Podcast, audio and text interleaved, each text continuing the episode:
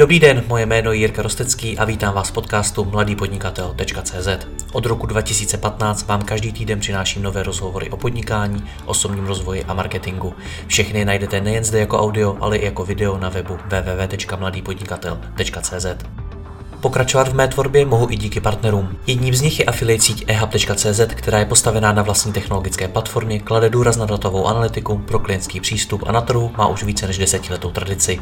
Osobně ehubu velmi fandím a spolupráce s nimi mě moc baví. Vyzkoušejte je také www.ehub.cz. Děkuji vám za váš čas a neváhejte mi napsat na jiry.rostecky.cz případně na Facebooku. Užijte si poslech. Dobrý den, vítejte u dalšího rozhovoru. Mým hostem je tentokrát ředitel lékárna.cz Karel Klodner. Ten firmu začal řídit v roce 2013 v období, kdy se jí příliš nedařilo. Jak se z toho firma dostala a jak se jí daří zvládat krizi nyní, si budeme povídat v tomto rozhovoru. Karle, dobrý den. Dobrý den. Díky moc, že jste si našel čas. Řekněte mi, jak se člověk stane šéfem lékárny? Eh, já myslím, že v mém případě to bylo hodně atypický, protože běžně asi to je tak, že, že firma hledá na, to, na tuto pozici uchazeče a teda u lékárny to tak nebylo. Já prakticky jsem ve firmě, která lékárnu CZ provozuje o dalších devět let déle, než jsem skutečně v lékárně. Protože jsem přicházel v roce 2005 do Perza Cyber a prakticky od počátku jsem se věnoval úplně jinému segmentu, segmentu B2B v oblasti vlastně digitálního marketingu pro farmaceutické společnosti, kde jsme se orientovali hlavně na online vzdělávání zdravotnických profesionálů. Takže skoro okolností v tom roce 2013 to bylo tak, že jsem se vrátil po 14 dnech z cesty z Moskvy a následně z Barcelony, kde jsme točili spoustu zajímavých rozhovorů na světových kongresech. Přijel jsem do Prahy, zavolal si mě tehdejší CEO do kanceláře a řekl mi, že půjdu do lékárny. To nebylo ani tak, jestli, jako jestli chci, ale že půjdu. Takže, takže jsem říkal, no tak, tak jo, no, teda. Asi tímhle, v tomhle tom gardu to bylo naprosto netypický, protože v té době vlastně s e-commerce jsem neměl žádnou zkušenost, pohyboval jsem se úplně na jiné straně barikády. No, no o to víc se nabízí otázka, proč zrovna vy? Já vím, že to není možná otázka na vás, ale zajímá mě, jak to vy sám vidíte. Eh, ono to bylo v době, kdy, kdy jak jste zmínil, lékárně se příliš nedařilo vlastně po, po 10-11 letech od založení, kdy lékárna CZ byla první internetovou lékárnou v Česku, a prakticky rostla 100% nárůsty každý rok, tak najednou se to v roce 2012 zastavilo, což bylo poprvé. A samozřejmě logicky pan majitel asi z toho nebyl úplně klidný a, a hledal nějakou příčinu a hledal nějaký hlavně asi impuls k tomu, co chce potřeba změnit. A to je, myslím si, ten hlavní důvod, proč proč tehdy sáhnul po mně, protože my jsme prakticky spolupracovali na jiném projektu právě v rámci toho B2B segmentu, kde se nám, myslím si, velmi dobře dařilo. Na druhou stranu i tam to možná potřeboval v té době určitý impuls. Takže se nabízí určitá logická rošáda toho, eh, koho vlastně přesunou v rámci, v rámci interních zdrojů eh, na jinou pozici. Stejně tak vlastně na moji pozici přešel někdo jiný a musím říct, že to nebyl vůbec špatný krok. Takže, hmm. takže asi, asi takhle majitel využil toho, jaké zdroje ve firmě měl a prakticky nás přesunul, aby jsme možná získali novou motivaci v té době.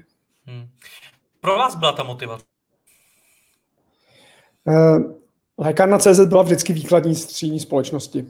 Jo, tím, že byla první internetovou lékárnou, vlastně průkopníkem internetového nakupování léků tady v České republice a, a do dneška se snažíme i vlastně udávat eh, trendy nebo respektive měnit eh, měnit zaběhnuté zákonitosti v, tom, v tomto segmentu.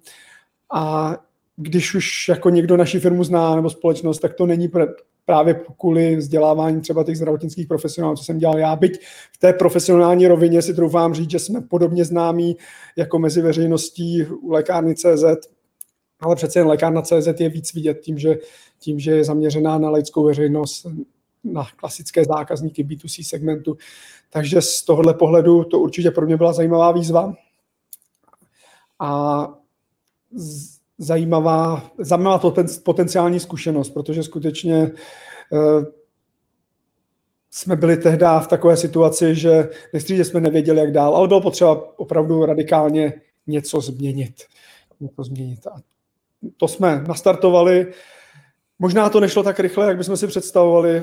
Bohužel firma byla v takové situaci, kdy jsme vlastně z malé, nebo z malé, ze střední společnosti jsme se začali měnit na velkou. My jsme tehdy dělali obratný kolem 200-250 milionů korun a stávající vlastně systémy už úplně nestačily na to dále, dále růst. Už tam byly určité omezení, prostě byl tam takový, řekněme, určitý handicap toho, že, že ta firma rostla organicky vlastně od nuly postupně a narazila na určitý technologický strop.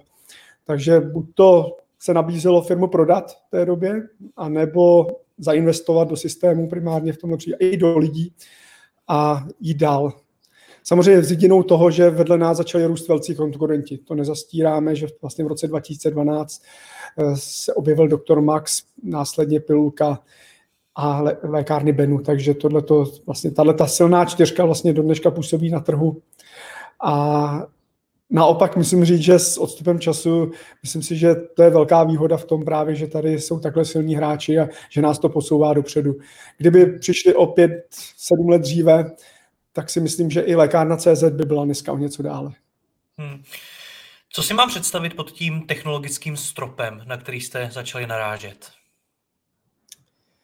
Tak eh, primárně to bylo o, vlastně informačním systému, který, na kterém firma běžela, o účetnictví, o tom, jak se zpracovávaly vlastně data na pozadí. Eh, dokud jste malá firma, tak prakticky vám stačí, když to přeženu, tak Excel ale ten Excel má určité limity a na ty jsme právě postupně narazili. Teď je to opravdu laicky řečený, samozřejmě v Excelu jsme účetnictví nedělali, ale prostě narazili jsme tenhle ten strop a chyběly nám hlavně pořádná data, nebo už v té, v té rovině, kde už pracujete opravdu se 100 miliony a s desetinami marže, tak potřebujete čím dál tím přesnější datovou základnu. A proto jsme se rozhodli vlastně eh, implementovat nový, tentokrát externí informační systém, což nám zabralo prakticky dva a půl roku eh, a odrazit se vlastně k dalšímu růstu právě díky tomuhle. Nicméně ta firma se opravdu na těch dva a půl roku víceméně zastavila hmm. a i ti konkurenti nás vlastně v té době díky tomu dohnali. Hmm. Co to je za systém, na čem dneska fungujete? Eh, je to Abra 4G. Hmm. Tohle, to, co popisujete, ten technologický stroj, eh, strop, to bylo to bylo hlavní, bylo hlavní příčinou toho, proč jste přestali růst po deseti letech? To ne, to, to určitě ne. Byla to rozhodně, rozhodně ta konkurence, která do toho vstoupila tehdy a velmi agresivně. A my jsme vlastně neměli postavený aparát na to, aby jsme dokázali zareagovat na to, že někdo vlastně investuje třeba do televize, eh, investuje, má síť lékáren, kterou my jsme neměli. Jo, ne, nebyli jsme na to prostě připraveni, jsme byli čistě onlineový, onlineový hráč s relativně strohým zázemím, s asi dvouma marketákama, dvěma nákupčíma, možná jedním.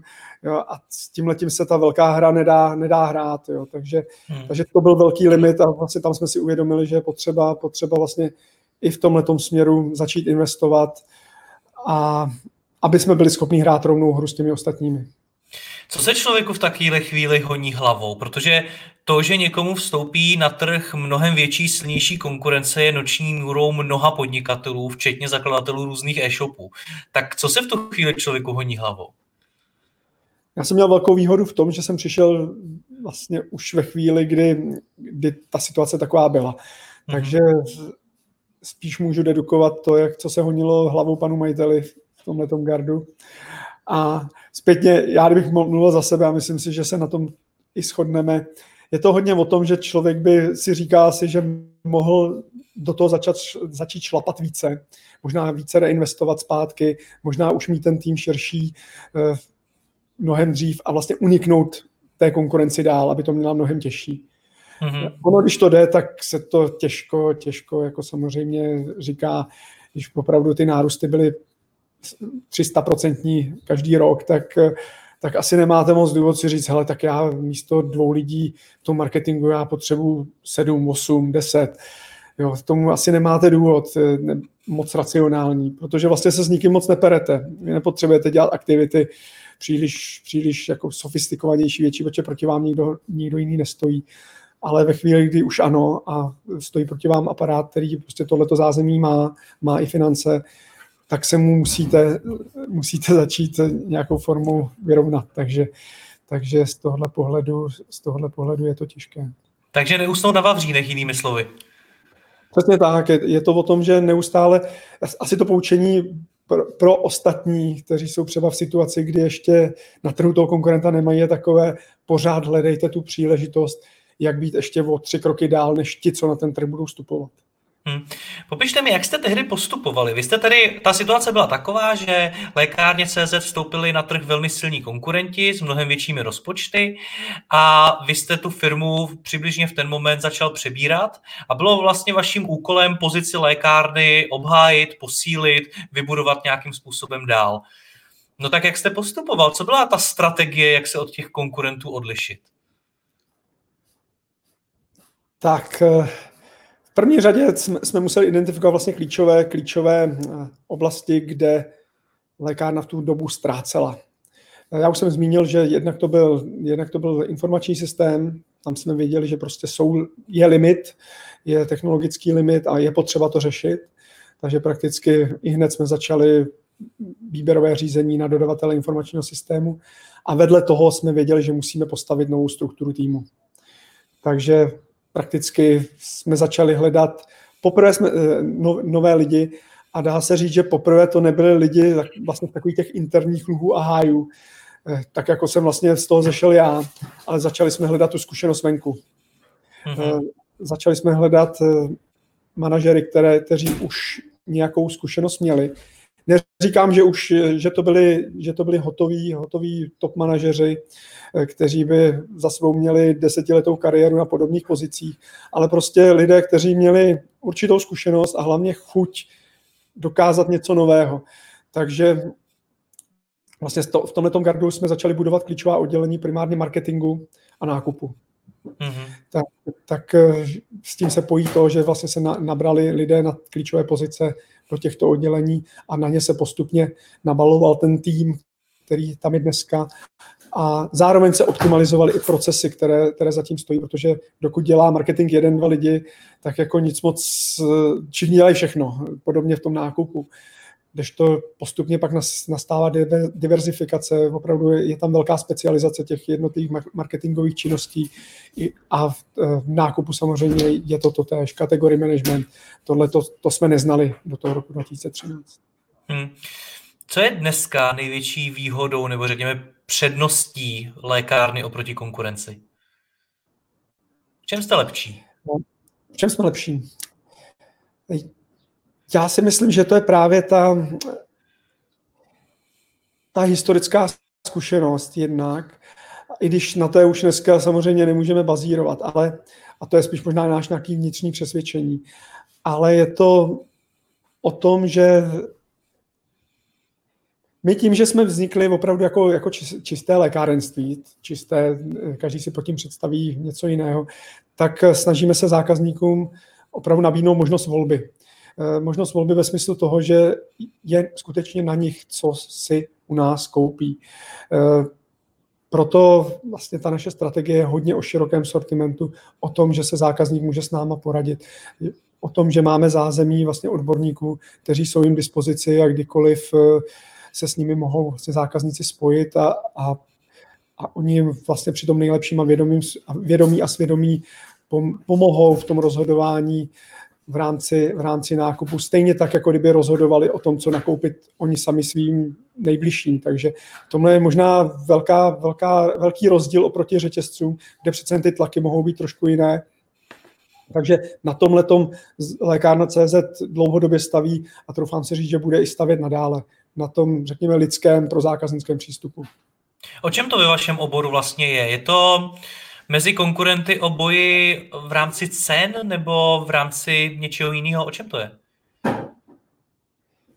Eh, samozřejmě dobrá cena je základem, to, jako to je to je v současné době asi v každém, v každém podnikání a v tom internetovém to platí obzvlášť, když vlastně na jedno kliknutí si porovnáte 150 eh, lékáren, které, které na internetu působí. Takže z tohohle pohledu to je, to je určitý základ. Na druhou stranu eh, asi ta cenová, bych to neznázval rozhodně cenovou válkou, ta, ta zrovna v tom farmaceutickém segmentu, myslím si, nepanuje na rozdíl hmm. od, jiný, od jiných odvětví. Takže je to spíš opravdu o tom, jak s tím zákazníkem pracujete, co mu jste schopni nabídnout, jaký servis, jaké služby, o tom, jak s ním hovoříte, jak na něj působíte. Možná je to velmi, velmi nepodchytitelný v tomhle tom gardu a ta lojalita toho zákazníka tím pádem je velmi, velmi, řekněme, lehce přenositelná, ale jsou to, jsou to opravdu tyhle, ty, primárně tyhle ty nástroje. Rozhodně to není, není o ceně. Hmm. Je to o nějakém prostě spektru těch základních služeb, které mu jste schopni nabídnout a o tom, jak s, jak s tím zákazníkem hovoříte. Dá se v tohle tom ohledu ale nějakým způsobem odlišit, protože komunikovat se zákazníkem, poradit mu a podobně, to předpokládám, že už dneska, pokud to myslíte s ten biznis skutečně vážně, tak je svým způsobem povinnost. A předpokládám i to, že ti nejsilnější hráči už to dělají, možná se mýlím. Je to tak, má, máte pravdu v tomhle určitě, protože každý, každý z nás dokáže, nebo z těch, z těch klíčových hráčů má tohleto opravdu na velmi solidní úrovni zvládnuté. Na druhou stranu je tady pořád potenciál v tom, jaký, eh, jakou nabídku tomu zákazníkovi jste schopni předložit, jaký balíček služeb mu jste schopni garantovat, jaká bude ta jeho zákaznická zkušenost. Ona jedna věc je, že jednou nakoupíte, ale eh, další věc je, nebo když standardně nakoupíte, tak je, je to samozřejmě v pořádku, ale ve chvíli, kdy nastává nějaký problém, tak pak teprve jako vyvstanou ty výhody jednoho nebo druhého hráče v tom, jak je schopný řešit ty nestandardní situace. A tam si myslím, že je možnost získat určitou výhodu oproti, oproti ostatním, ať už je to v jakémkoliv segmentu, právě při řešení nestandardních situací. Mimochodem, co podle vás ten zákaznický zážitek ovlivňuje nejvíc? Z, z mého pohledu je to hodně o tom, o důvěře toho zákazníka, o tom, že vlastně to, co slíbíte, tak dodáte. Nemusí to být o tom, že mu něco dovezu za hodinu, ale já jsem mu něco nabídl za určitou cenu, v určitý čas a on to za tu cenu a v ten čas dostane a v té kvalitě, co předpokládá. Takže to je, myslím si, to, co je, co je klíčové právě v tom prožitku, aby jednoduše nakoupil, dostal všechny informace, které potřebuje při tom nákupu, aby následně nebyl zklamaný a, a dostal to v, vlastně v tu dobu a v takové kvalitě, jako očekával. O tom ten zákaznický zážitek podle mě je. Já jsem se vás ptal na to, v čem jste lepší než konkurence, v čem jste horší. Vidíte nějaké slabiny, na kterých třeba musíte jako firma zapracovat do budoucna? Možná, my, my, jako, já budu celé otevřený, možná nejsme tak odvážní jako, tí, jako naši konkurenti.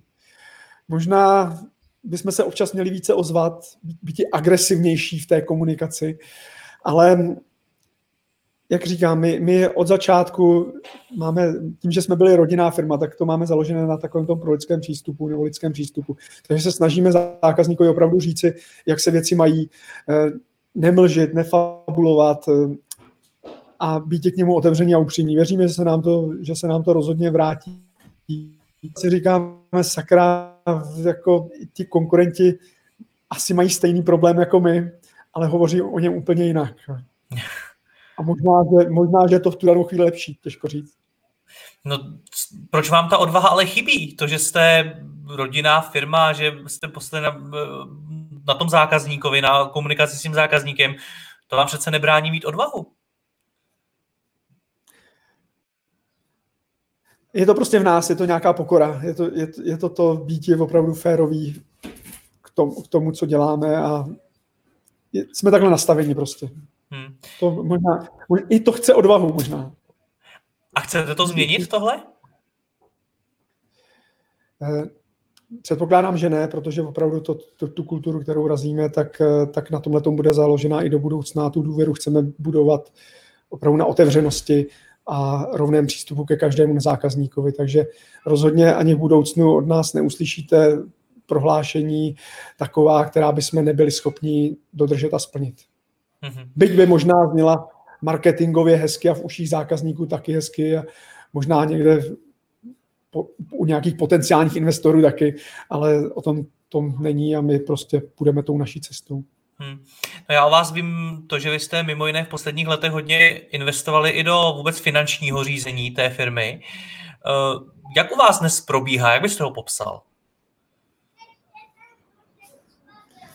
Tak samozřejmě ten, ten posun je úplně někde jinde, než, než byl v tom roce 2012, 2013, kdy jsem do lékárny přicházel, jak jsem zmínil, vlastně dneska běžíme na moderním informačním systému, který, který dává úplně jiné možnosti finančního řízení, než, než bylo za té předchozí, předchozí situace.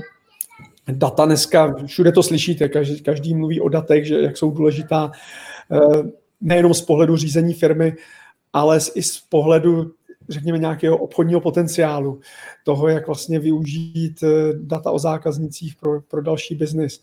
Takže ono to není jenom finanční řízení ve smyslu, eh, ve smyslu toho, jak si firma vede ve finančních parametrech, ale i o tom, jak ty finanční eh, údaje nebo respektive data, a to nejsou jenom finanční, potom otočit zpátky, zpátky do firmy v rámci, v rámci marketingu a případně potom nárůstu biznesu.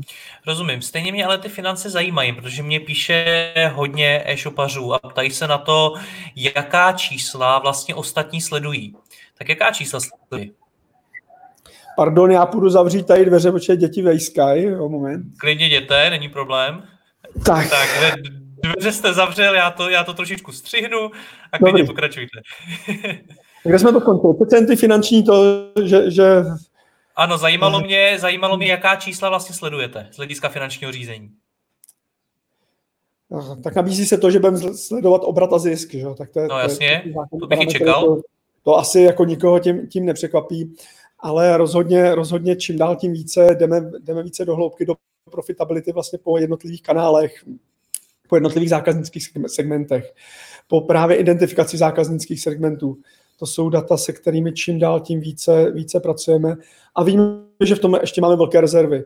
Takže a, a myslím si, že dost na tom pracujeme. A právě základem je to mít, mít pořádný systém, a na tom se dá potom teprve stavit. Správná data, správná data. Ono, jedna věc je, že budete mít systém, ale druhá věc je také, jaká data z, z něj tečou a s jakými daty máte potom pracovat pro to rozhodování. Takže z tohohle pohledu je to jako běh ne úplně na krátkou trať, a ale rozhodně to má, má smysl na tomhle tom hodně pracovat, protože, protože v těch datech opravdu je velké bohatství. Kolikrát zjistíte to, co, co, co si říkáte potom, kdybych to věděl o rok, o dva dopředu, proč já jsem se na tohle to nepodíval.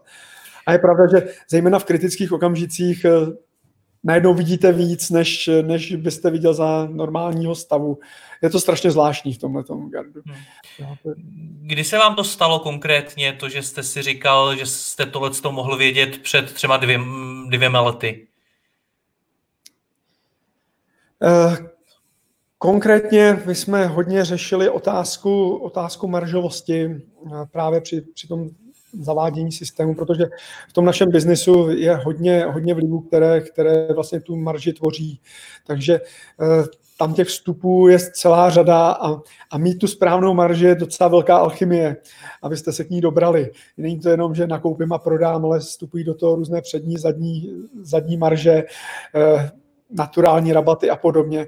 Tudíž musíte, musíte vlastně tohleto s tím letím hodně pracovat a, a dá se říct, že takový systém, který byste jenom jako koupili a, a rovnou nasadili a fungoval na ten váš, na ten váš biznis, tak neexistuje. Takže tohle to trvalo poměrně dlouho a my jsme v určitý okamžik zjistili, že jsme vlastně při tom plánování plánovali s úplně jinou nebo úplně jinou, aby to neznělo, že to bylo řádově o desítky procent, ale u nás skutečně každé procento je velmi významné. Ono při půl miliardovém obratu prostě procento je hodně.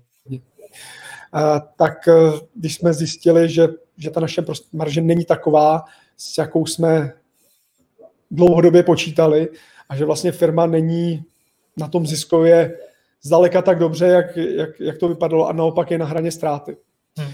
Takže, takže v tu chvíli samozřejmě se se opotíte a hledáte, kde je ta chyba a kde, kde vlastně jsou potenciální možnosti, eh, nechci, jako nechci říct úplně napřímo k úsporám, ale samozřejmě koukáte na obě stránky stra, strany, na, jednak na stranu nákladu, jednak na stranu mo, možného navýšení, navýšení obratu, abyste měl vlastně při, příliv těch, těch prostředků větší a, a ta marže tím pádem zůstala větší.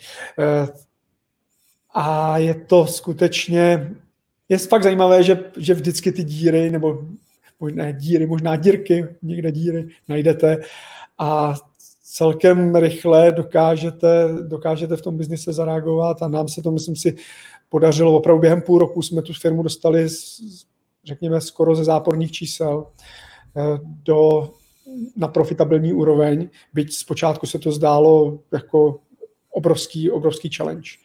Takže, takže to byl asi takový jako možná nejvíc zlomový okamžik, kdy jsme si říkali, sakra, jestli z tohle se nevy, ne, nedostaneme, tak, tak to opravdu bude, bude problém. Na druhou stranu, když už ty data opravdu máte, máte je přesný, tak to je potom úplně jiná radost s nimi pracovat. Jo. Hmm. Protože v plánu ty aktivity, které děláte, tak, tak děláte s, s jasným cílem, s jasným výstupem, můžete si je dobře, dobře nadefinovat. Eh, a dá se to pak krásně, krásně měřit, vyhodnocovat, případně i upravovat do budoucna. Takže z tohohle pohledu musím říct, že data jsou základem. Hmm. Říkáte, že jste tu firmu dokázali dostat v podstatě ze ztráty. Tak co jste teda dělali blbě? Byl největší problém právě v tom, že jste neuměli správně spočítat ty marže? Já tady za sebou muset zavřít, jo, moment. Dobře, klidně zavřete. tak jsem si Myslel, že jsem si vybral nejklidnější místo v domě, ale zjistil jsem, že ne teda. Máte to tam veselý, poslouchám. No, právě se mě tady nahrnul ještě sousedoví děti, tady, tady pobíhají, takže, takže to, tak něco se zrovna dítěti jednou stalo, tak tady s brekem probíhalo kolem, tak jsme to, to takže... Pardon, zase mě zopakujte, kde jsme skončili. To nevadí, já to zase střihnu, pojďme se teda vrátit k tomu finančnímu řízení. Vy jste říkal, že, jste, že se vám povedlo lékárnu dostat de facto ze ztráty. Uh, co jste teda dělali do té doby špatně? Byl ten největší problém v tom, že jste nedokázali správně počítat ty marže, nebo tam bylo něco ještě jiného? Uh, bylo to o tom, že že jsme nedokázali dostatečně rychle nas, opravdu ten systém odladit a nastavit tak, aby ty data dodával, dával správné. Takže to, to byl alfa omega, omega všeho. Jo, skutečně to bylo o, spra- o, špatných, o špatných stupech, o špatném zpracování těch dat, které, která byla na tom vstupu, tak aby jsme měli relevantní výsledek, z kterého bychom mohli vycházet. Hmm. Takže tohle to je, to je poměrně složitá záležitost, to no, opravdu toho vstupu je spousta, spousta dalších faktorů, by to vypadá jednoduše, ale to bych na dlouhou trať a není to jenom o tom, jak říkám, že za něco nakoupíte, za něco prodáte. Těch vstupů je tam mnohem více. Z mých zkušenosti tohleto spousta e-shopů nezvládá. Co byste jim doporučil z hlediska toho, jak vůbec začít to finanční řízení řešit, jak k němu přistoupit tak, aby to skutečně fungovalo? Eh, já musím říct, že důležitý je, že ne, asi nevěřte dodavatelským firmám v první fázi. Věřte sobě, věřte svému úsudku. Eh, důležité je klást důraz na počáteční analýzu. Opravdu toho, co všechno je potřeba nastavit, odladit a dát si na to dostatek času. Jo, protože samozřejmě každý manažer rád slyší, že mu někdo s něčím pomůže v řádu týdnů a ono se to potom nabaluje a nabaluje a z týdnu jsou měsíce, z měsíců roky. Takže tohle skutečně nelze udělat ani v řádu měsíců, si troufám říci, v takovémhle rozsahu, jako jsme to dělali my. Ale počítat, je nutné počítat s tím, že to skutečně bude, bude minimálně otázka jednoho roku, aby se takový systém dal naimplementovat. A hlavně je velmi důležité si od počátku říci, co všechno v tom systému chcete. Eh, my jsme zpočátku chtěli vlastně do toho systému vložit úplně všechno, respektive převést i nějaké další agendy, které původně jsme měli, měli čistě, čistě na e-shopu, který, kde máme také vlastní platformu, na které běží objednávání, skladový systém a podobně. Takže jsme měli ambici vlastně, když už někdo se věnuje opravdu tomu softwarovému řešení, ať to máme pod, pod jednou střechou a pojďme to jenom přiohnout tak, aby, aby to prostě fungovalo celé. A postupem času jsme zjistili, zjistili, že ono to není tak jednoduché, že to, jak jsme pracovali leta na, na vlastní platformě, na tom e-shopovém řešení, tak je to tak individualizované, že prostě je to těžké integrovat do, do jiných systémů. A, a postupně eh, jsme naráželi právě na, na limity toho zase toho druhého řešení, toho finančního, toho ERP, kde prostě ne, nebyla možnost uh, mít takové, řekněme, nastavit to tak, aby, aby byl zachován ten standard, co, co byl na naší standardní platformě, na kterou jsme byli zvyklí. A postupně jsme museli jednotlivé moduly, které jsme si mysleli, že integrujeme v rámci toho nového systému, tak zachovat v tom stávajícím a naopak je ještě částečně upravovat tak, aby dokázali komunikovat vlastně na, na bázi toho nového nebo na, na, na základě pravidel toho nového ERP. Takže to nás, to nás, myslím si, docela dost v tom vývoji zdrželo, že jsme si tak jako pořád přehrávali ty varianty, vlastně necháme to, necháme to na jiné straně, ne, uděláme si to sami. Jo, takže z tohle pohledu rozhodně na začátku si to důkladněji rozmyslet a brát potaz to, do jaké míry je ta vaše platforma odlišná od té, kterou chcete propojit, jestli to má smysl. Jestli to opravdu ne, není více, více problémů než, než těch výhod. Narazil jste na ty dodavatelské firmy. Máte s nimi špatnou zkušenost? Bych je nerad urazil v tomhle tom. Oni, taky, oni také tu zkušenost neměli nebo nemají s podobnýma řešeníma. Těžko najdete subjekt, i kdybyste šli k našim konkurentům, tak zase to budou mít trošičku jiné. Takže každý se snaží prodávat to, to své řešení, každý si myslí, že ho má minimálně dobré, ne, ne nejlepší. A, a prostě si, každý si myslí, že ta firma, kterou se snaží oslovit, je, je nějakým způsobem standardizovaná a že těch jemných niancí tam tolik nebude a nějak to už zaběhu, když tak přizpůsobíme. Ale tady jsme narazili opravdu v tom, že a myslím si, že i kdybychom se bavili s dodavatelskou firmou, tak eh, ona také během krátké doby procitně je to, je, je to úplně do té doby dělala.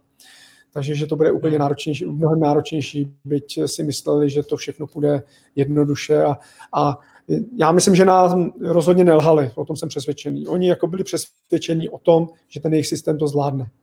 Tak, jako jsme byli přesvědčení my. Ale postupem času se prostě zjišťovalo, že to úplně na sebe nesedí a ty úpravy budou potřeba mnohem větší, než se původně předpokládalo. Takže jinak řečeno, není to o tom, kdyby nás nějaký dodavatel, je to o tom, že ty očekávání hmm. Poslední téma, které bych s vámi chtěl probrat, je home office. Já když to tak pozoruju, tak eh, jak se vám pracuje doma s těmi dětmi a s tím zavíráním dveří? no, mě, mě teda úplně dobře ne.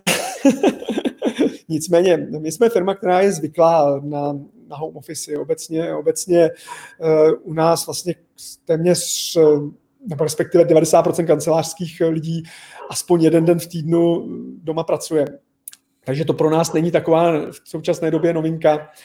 Nicméně eh, ta vlastně prakticky měsíční zkušenost, kterou s tím teďka máme, kdy kancelářští lidé jsou non-stop na home office, je asi taková, že určité činnosti není problém, nebo dají se zvládat z home office, ale na určité činnosti prostě ten osobní kontakt eh, je, je při nejmenším, když ne nutný, tak vhodný. Eh, já jako za sebe bych mohl zmínit to, že rozhodně lze zvládat dobře taktické věci. Když máte něco naplánováno a, a už jenom si vlastně čekujete, co je hotovo, co není hotovo, tak to není, není problém. To, to prostě zvládnete přes ty komunikační nástroje, kterých prostě dneska je řada a jsme zvyklí s nimi pracovat. Je to, je to naprosto v pořádku. Osobně horší zkušenost mám se strategičtějšími meetingy nebo eh, schůzkami, kde je potřeba opravdu uchopit nějaké téma, rozplánovat, možná trošku i zabrainstormovat. Tam prostě ten lidský kontakt, ta emoce, ta energie, kterou ten kolektiv dává dohromady tím, že je pospolu, tak to tam chybí. Eh, na tom se, myslím si, shoduju se svými kolegy, že prostě tohleto eh, se nedá, nedá nahradit prostě žádným elektronickým, elektronickým nástrojem. Takže věřím tomu, že, že ta doba pomine a zase se budeme moci scházet a, a z pohledu, říkám, strategického rozvoje a těch vlastně toho generování nápadů je lepší býti pospolu, než takhle elektronicky vzdáleně. Jak se vůbec Ale, řídí... Pardon. No, ještě jste chtěl něco dodat, povídejte. Na, na druhou stranu jako zjistíte, že, že spousta zase naopak věcí právě těch taktických eh, odsýpá mnohem lépe eh, v, té, v této atmosféře než, než eh, ve chvíli, kdyby jsme je řešili v kanceláři, protože, hmm. protože při tom osobním kontaktu samozřejmě vzniká spousta eh, možná takové té, takové té omáčky to, kolem toho, kterou lidi řeší díky tomu těm mezilidským vztahům a podobně. Takže eh, přece jen přes ten komunikátor je to, přes ten internet je to takové, takové na jednu stranu lidsky strožejší, ale, ale má to větší tah na výsledek, takže protože nikdo nechce trávit celý den jenom tady koukáním na sebe přes videokameru nebo webkameru, ale je to prostě, má to větší, větší šmuňk takový, řekněme, provozní. Chápu. Ale na, na třetí stranu je to hodně možná i, i jiný vojném stylu řízení, které je trošičku direktivnější než, než zastávajícího při, případně provozu, kde se potkáváte osobně v kanceláři. A to mě právě zajímá, jak se vůbec řídí takhle velká firma, jako je lékárna CZ na dálku? Tak je to přesně jako tak, že je potřeba v tento okamžik, pokud, pokud nejsme schopni Eh, na denní bázi opravdu ty věci probírat trošku do větší hloubky, respektive eh, nejsme schopni modifikovat plány, eh, tak je to o větší direktivě. Jo, a to jak z mé strany, tak ze strany mých manažerů vím o tom, že prostě nyní není čas příliš na zbytečná slova, ale je nutné spíše koordinovat činy. Takže opravdu je to takové direktivnější řízení, byť možná nám není úplně v té firmní kultuře tak, tak blízké, tak v tomto případě jsem přesvědčen o tom, že, že je potřeba a že, že na to i tak přistupují naši podřízení, že prostě to není o tom, že bychom najednou chtěli si hrát na generály, ale je o tom, že to ta doba žádá a že jinak by to, by to nefungovalo. A musíme hmm. prostě nastavit určitá pravidla i z pohledu nějaké kontroly právě práce těch lidí, lidí z domova. Takže je to tak, je to prostě tak. Hmm. Hodně se mě posluchači ptají na to, jaké nástroje vůbec na řízení firmy na dálku použít. Tak co používáte u vás? Co používáme u nás? My prakticky už eh, nějakých pět a půl, šest let eh, jako firma využíváme Google Apps, vlastně celý ten balík od Google pro, pro firmní komunikaci, takže, takže standardně u nás eh, pro, pro tyhle ty vzdálené vzdálené schůzky využíváme Hangoutu. Teď v poslední době je trošku boom Zoomu, eh, taky už jsem pár konferencí absolvoval v poslední době, ale jak říkám, my jsme zvyklí na, na Hangout, eh, celkem nám vyhovuje, umíme s ním, takže, takže asi není důvod úplně měnit. Jak řídíte ty samotné zaměstnance a jak je vlastně svým způsobem i kontrolujete. Já třeba se bavím s mnoha firmami a v některých firmách to řeší jako velký problém, že třeba zaměstnanci na tom home officeu nepracují tak, jak by měli a podobně. Řešíte něco podobného i vy? Uh, tak samozřejmě o tom přemýšlíme, protože jako ono se to naskýtá. Na druhou stranu my, my vzhledem k tomu, v jakém jsme segmentu, tak teďka momentálně prožíváme uh, období, které se nedá ani srovnat s Vánocemi. Takže já nemám obavu o tom, že by se i ten, i ten poslední v řadě v naší firmě někde v koutě nudil. Jo, o, to, o, tom spíš jde o to, aby dělal správné věci a z pohledu toho, jako ho kontrolovat, jestli pracuje, tak eh, to se tak rychle projeví, protože teď momentálně je toho tolik, že, že by to bylo hnedka znát. Takže spíš jde o to spíše skoordinovat to tak, aby lidi dělali ty správné věci ve správný okamžik. Takže co já vím, tak eh, prakticky všechny ty týmy mají každý den nějakou koordinační zkusku, respektive koordinační hangout a, a kontrolují vlastně, co ten den, respektive si eh, stanoví priority, kontrolují to, co se zvládlo ten předchozí den, někdo dokonce i dvakrát, že, že, že se vlastně potkají ráno a potom někdy v odpoledních hodinách, aby si udělali nějakou, nějakou revizi toho, jak se to daří.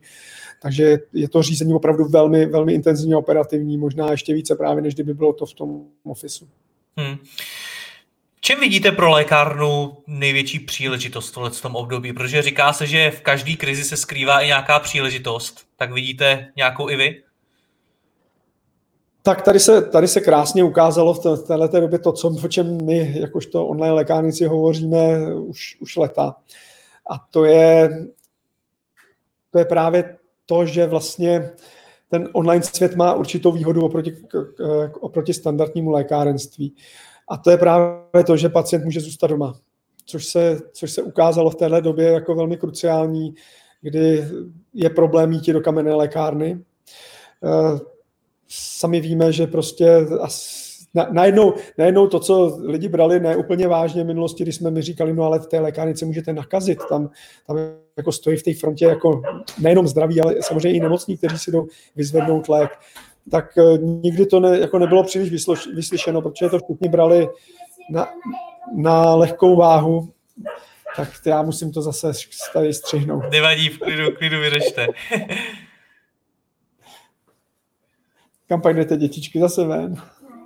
Tak je to taky komplikovaný teda, to jste ještě nezažil. Ne, ne, já musím, za, za sebe musím říct, že natáčet s hosty, kteří mají děti, je teď jako mnohem větší dobrodružství než dřív. No, to je, je, to, je to legrace teda. tak zvládnete navázat na to, mluvil jste o těch lékárnicích a že to brali na lehkou váhu.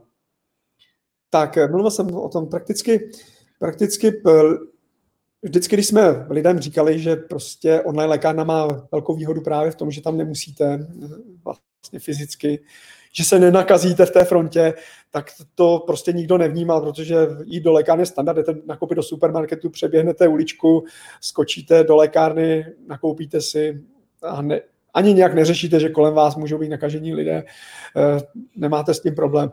Dneska slyšíte pořád to, že právě, že se naopak té lékárně, nebo si začnete uvědomovat, protože na každém rohu o tom mluví, že v té lékárně můžou být i nakažení a pozor, nechoďte tam, stůjte venku, eh, ještě s rozestupama a to je velký, velký samozřejmě problém. Takže já, je to zároveň, jako je, není to samozřejmě možná z pohledu lidského úplně hezký říkat, ale pro nás je to samozřejmě příležitost pro to internetové lékárenství, eh, protože lidi si, a vidíme to i na těch číslech, lidi si uvědomili vlastně, že i léky lze kupovat na internetu. Hmm. Eh, byť eh, lékárenství, online lékárenství roste velkým tempem v posledních letech, tak velká část populace ještě na internetu vlastně léky a ten zdravotní sortiment nenakupuje byť je to sortiment, dá se říct, denní spotřeby, tak jako si nakupujeme rohlíky, tak prostě si někdo nakupuje doplňky stravy v supermarketu nebo v DM. Takže z tohohle pohledu je, je to o tom, že právě se naučí v této době chodit, nakupovat tento sortiment online. A to je samozřejmě pro nás velký potenciál do budoucna, jak, jak tohoto využít, aby, aby ta zkušenost možná nebyla taková jako v této v této exponované době, kdy nejenom my, ale i všechny lékárny a online lékárny kolem prostě měly problémy jak se zásobováním směrem dovnitř, tak s expedicí balíků směrem ven.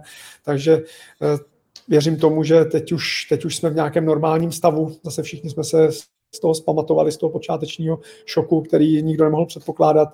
A ten servis, které, který lékárny internetový dodávají, je naprosto standardní a myslím si velmi, velmi kvalitní. Takže to, tohle je jedna oblast a určitě, určitě další oblast, která se tímhle otevřela, je oblast léku na předpis. Mm-hmm. Distančního výdeje léku na předpis, která, kde, kde teď zrovna skupiny vlastně pacientských organizací chronických pacientů, kteří jsou doma v karanténách, bojí se vycházet ven, aby si vyzvedli ty svoje léky vlastně každodenní spotřeby, které potřebují, inzulíny a podobně, které berou už prostě leta a není tam možnost jakékoliv, jako řekněme, ne, není důvod, proč chodit do lékárny, jakoby standardně.